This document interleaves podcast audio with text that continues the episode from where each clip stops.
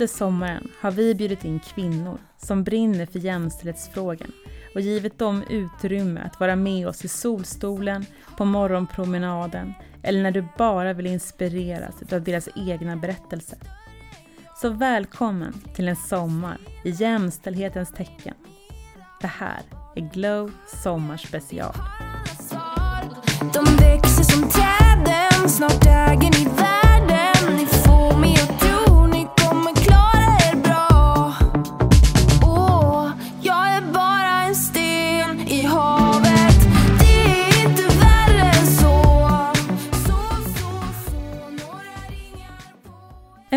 flicka ungefär i min dotters ålder, håret uppsatt och vita strumpbyxor under jeansshortsen.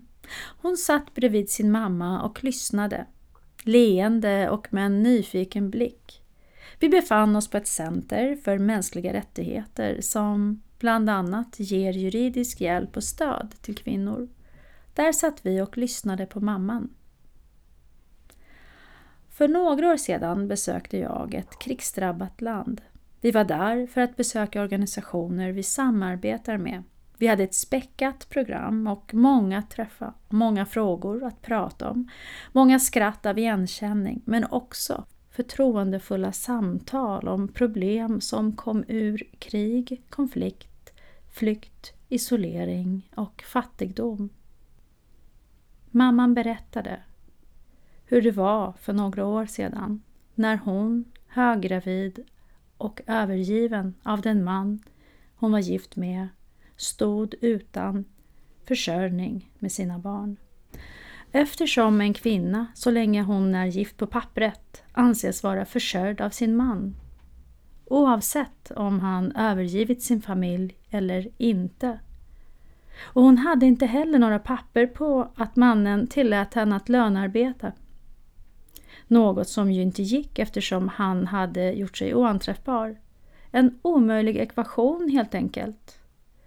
I rummet vi satt strilade solen in, vi drack te och den skickliga kvinnliga advokaten från centret och fembarnsmamman fyllde i varandras meningar. Skilsmässan, den gick igenom. Advokaten lyckades göra en tolkning av lagarna som möjliggjorde det hela. Nu log mamman med hela ansiktet när hon berättade om sin verksamhet. Ett bageri. Nu var hon ekonomiskt självständig. Oberoende i det rummet på människorättscentret med de två kvinnorna och flickan med den nyfikna blicken ser jag tydligt vad en organisation som arbetar för kvinnors rättigheter kan uppnå. Vid den stunden blir det så konkret. Det vi gör i Sverige när vi stödjer kvinnorättsförsvarare globalt gör skillnad. Det finns en koppling mellan här och där, mellan kvinna och kvinna.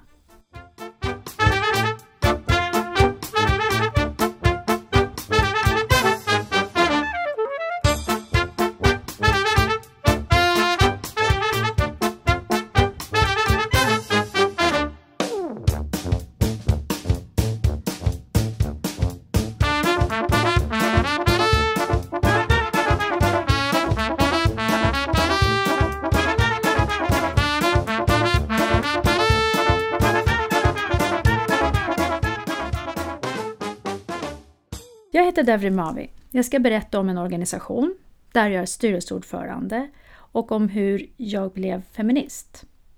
Kvinna till kvinna är en svensk kvinnorättsorganisation. Vi stödjer kvinnor i områden som drabbats av långvarig krig och konflikt. Vi startade 1993 som en reaktion på omfattande sexuellt våld mot kvinnor under krigen på Balkan. Idag 27 år senare samarbetar vi med 149 partnerorganisationer i över 20 länder runt om i världen. Vårt mål det är att öka kvinnors deltagande i demokratiska processer, skapa hållbar fred och öka kvinnors ekonomiska självständighet. Och ja, jag vet, jag sa inte vad centret som jag inledningsvis berättade om heter, eller i vilket land vi befann oss när vi träffade dem, den unga mamman på centret och advokaten. För så har det kommit att bli på en hel del håll. Det finns länder där stater, ekonomiska, politiska eller religiösa intressen håller ögonen hårt på organisationer som försvarar fri och rättigheter. Där det är allt svårare att existera, som till exempel en kvinnorättsorganisation. De hindras från att ta emot ekonomiskt stöd från utlandet, de trakasseras, stängs ner, deras tillgångar tas ifrån dem. Aktivister kan gripas, de riskerar att utsättas för tortyr och övergrepp. De blir attackerade i medier, både gammelmedia och sociala medier. Och de förlorar till och med kontakten med sina familjer. Det kallas shrinking space. Det krympande demokratiska utrymmet. Vi vet att dessa attacker på civilsamhället är en attack på demokratiska principer, en attack på de som bekämpar fattigdom, klimatkris och förtryck, mot alla de som arbetar för att bygga fred, försoning, rättvisa. Det har också kommit att bli så att att organisera sig och uttrycka sina åsikter kringskärs på allt för många håll i världen idag. Det är något som vi på Kvinna till Kvinna jobbar med att trycka tillbaka. Mötet med mamman och flickan var i ett av de 20 länder där vi verkar. Länder söndertrasade av krig och konflikter i en del av dem har massvåldtäkter av kvinnor varit en del av krigföringen. I en del av dem får kvinnor inte äga jord eller ärva sina föräldrar. I andra måste de ha en mans tillåtelse för att arbeta utanför hemmet eller för att röra sig fritt överhuvudtaget. Och så är det. När det är krig så drabbas kvinnor mer än män. Kvinnor är ofta fattigare från början och blir kvar i krigshärjade områden med ensamt ansvar för familj och barn. Ensamt ansvar för att, ja ni vet, sätta mat på bordet. Försöker de fly så kan de bli utsatta för våld och exploatering. Sexuella övergrepp mot kvinnor och flickor i krigföring och som är på flykt händer dessvärre allt för ofta. Ni kanske har hört talas om Nadia Murad, själv yazid och utsattes för sexuellt våld under kriget som IS förde i Syrien. Hon är idag en av talespersonerna i frågan. Hon vittnar och opinionsbildar globalt om våldtäkterna i krig. Hon fick Nobels fredspris tillsammans med doktor Dennis Mukwege som driver Panzisjukhuset i Kongo. På Panzisjukhuset hjälper man kvinnor som har blivit söndertrasade av våldtäkter att läka. Också där utsattes tusentals kvinnor och flickor för våldtäkter som ett led i kriget. Nadia Murad och eh, doktor Mukwege är modiga, de är hjältar. De för talan för miljoner kvinnor som genom historien och i våra dagar traumatiserats, vars drömmar har tagits ifrån dem. Men vi ska också komma ihåg att dessa kvinnor, dessa överlevare som trots allt kämpar för ett värdigt liv, också de är våra modiga hjältar. Nu ska jag gå tillbaka till 2008. Jag tänker på en givarkonferens för Irak i Stockholm den 29 maj 2008 Konferensen ordnades för att uppmärksamma Iraks framtid efter USAs krig i landet. Det var FN och Irak som hade bjudit in FNs samtliga medlemsstater, liksom ett antal internationella organisationer till denna konferens. Världens utrikesministrar var inbjudna och bland dem som deltog fanns bland annat USAs utrikesminister Condoleezza Rice samt FNs generalsekreterare Ban Ki-Moon. Sveriges dåvarande utrikesminister Carl Bildt var värd. Men inga representanter för de irakiska kvinnorna hade bjudits in. Men så har vi ju kvinna till kvinna. Samtidigt som makthavarna satt där på Scandic Infracity i Upplands Väsby ägde ett annat möterum. Mitt i Stockholm på en presskonferens berättade representanterna för olika organisationer i Irak om krigets konsekvenser för kvinnor och varför fred utan kvinnor inte är en hållbar fred.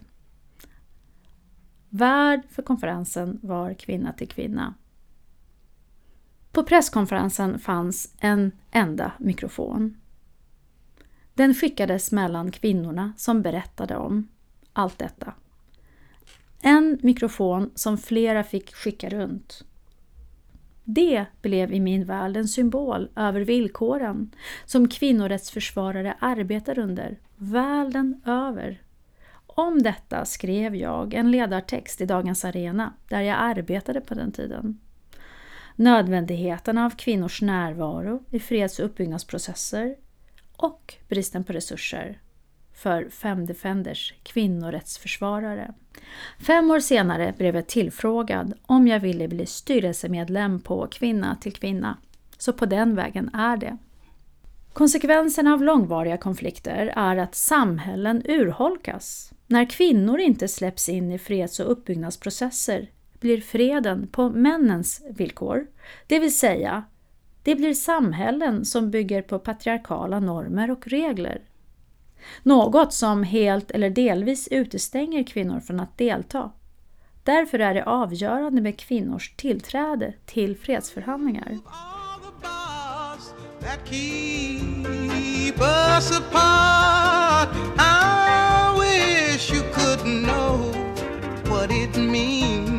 To be me. Then you'd see and agree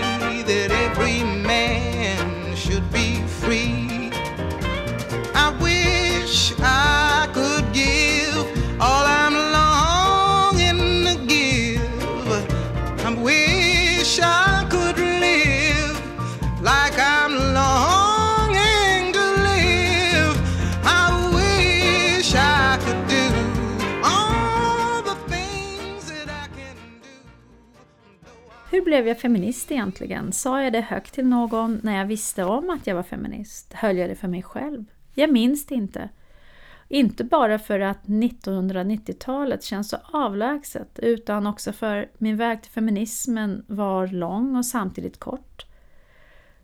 Visst, jag läste en del tidskrifter och feministiska böcker och gick på seminarier och visst, jag hade en viss ideologisk hemvist i feminismen. Men så ringde en vän en kväll. Det var vintern 1997, jag minns det här mycket väl. Hon som ringde är en generationskamrat till mina föräldrar. Hon och jag, vi brukade umgås. Hon hade precis som mina föräldrar kommit till Sverige ett tiotal år tidigare från Turkiet som politisk flykting på grund av att hon var socialist och nu var hon också feminist. Det hände att vi gick på teater eller på bio och på demonstrationer och fikade. Hon ringde en kväll och sa Devrim, vill du vara med oss? Oss, det var fem, sex andra kurdiska och turkiska kvinnor i exiltillvaro i Sverige. Flera av dem hade suttit i fängelse under militärdiktaturen på 80-talet. Nu ville de uppmärksamma den svenska opinionen på de många politiska försvinnandena i Turkiet.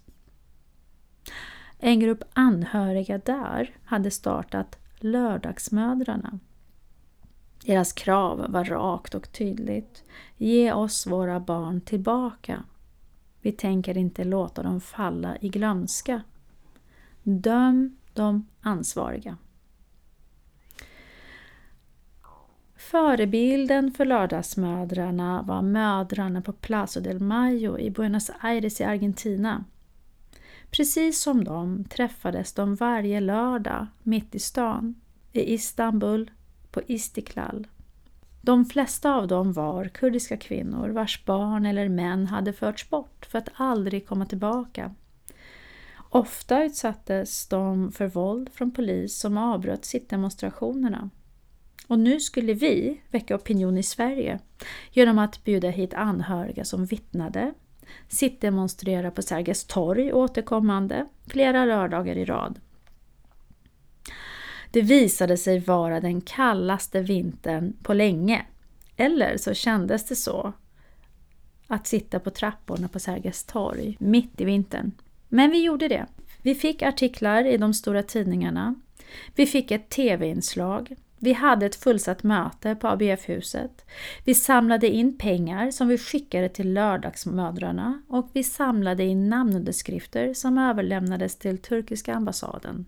Och där, i den gemenskap av kamp för solidaritet och upprättelse, kände jag som jag aldrig känt tidigare. Jag blev feminist först när jag förstod att min feminism, den handlade om att organisera sig och vara solidarisk. Lördagsmödrarna, slash lördagspersonerna som organisationen numera heter, sitter fortfarande på Istiklal på lördagar.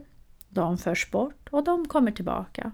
En del av de föräldrar som startade det hela för 25 år sedan, de har hunnit gå bort. Andra har tillkommit.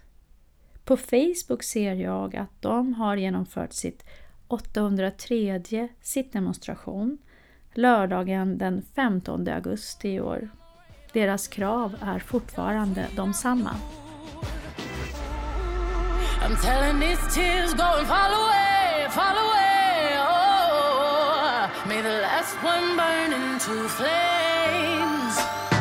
freedom, freedom.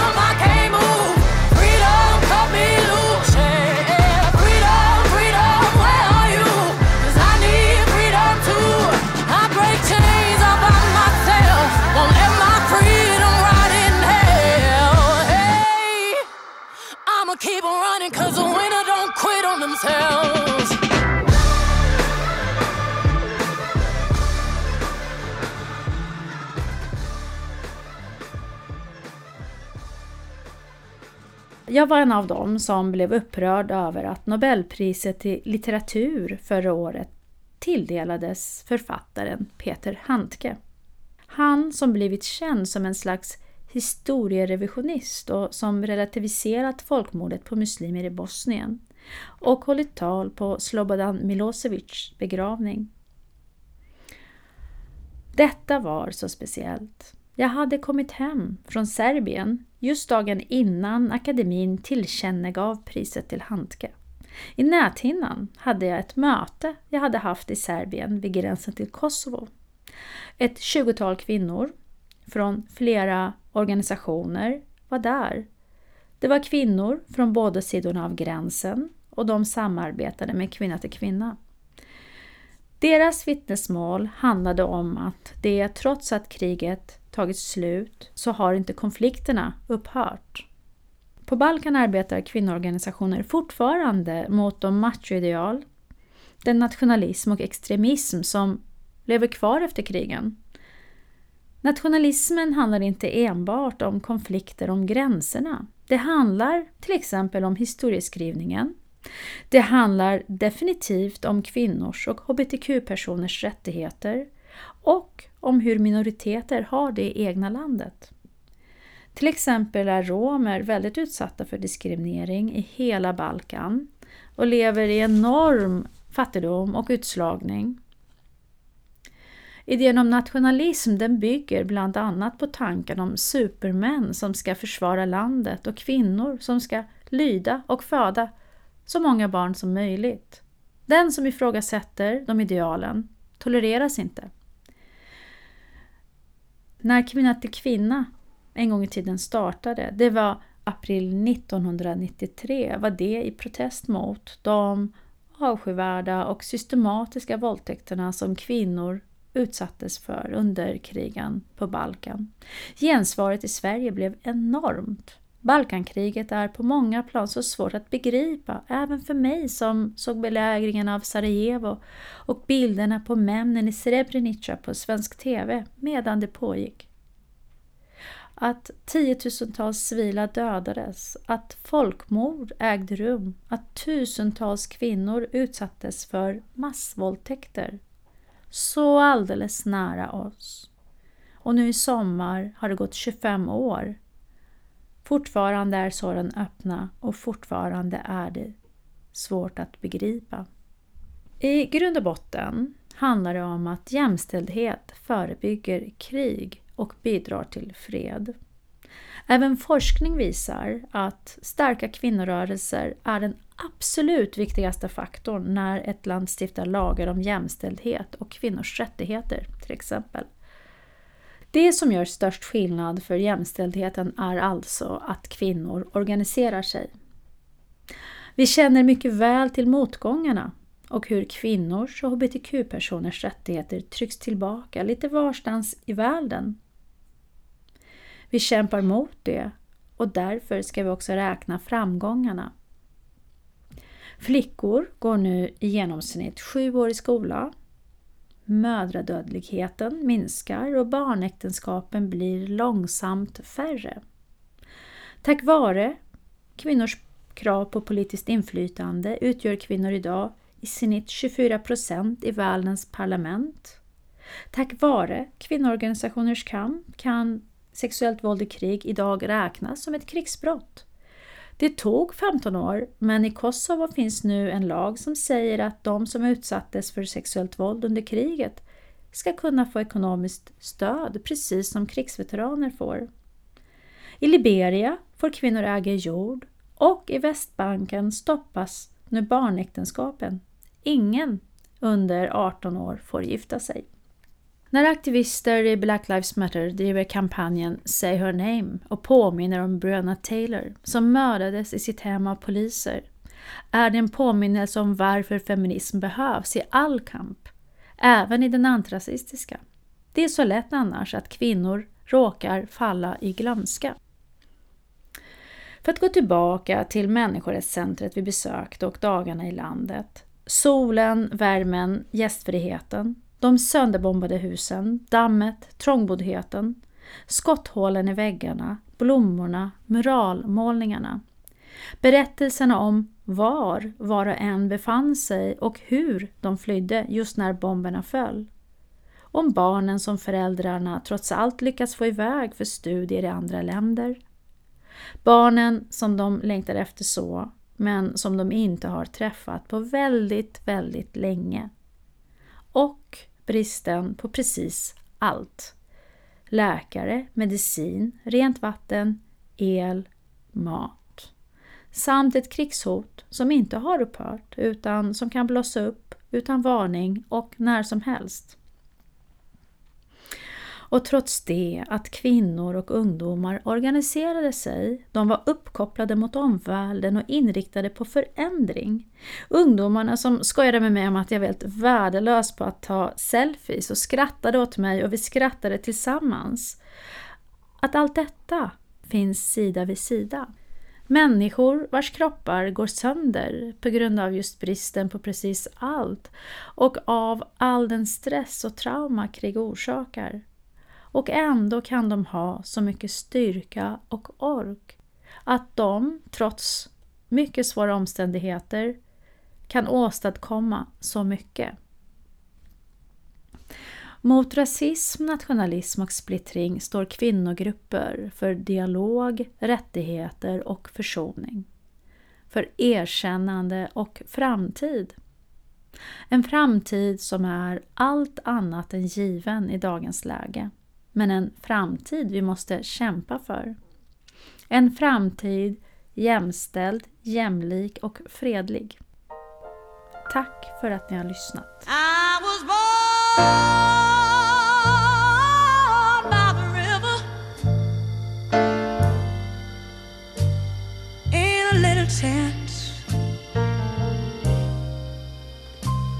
And just like the river been running ever since. He said it's been a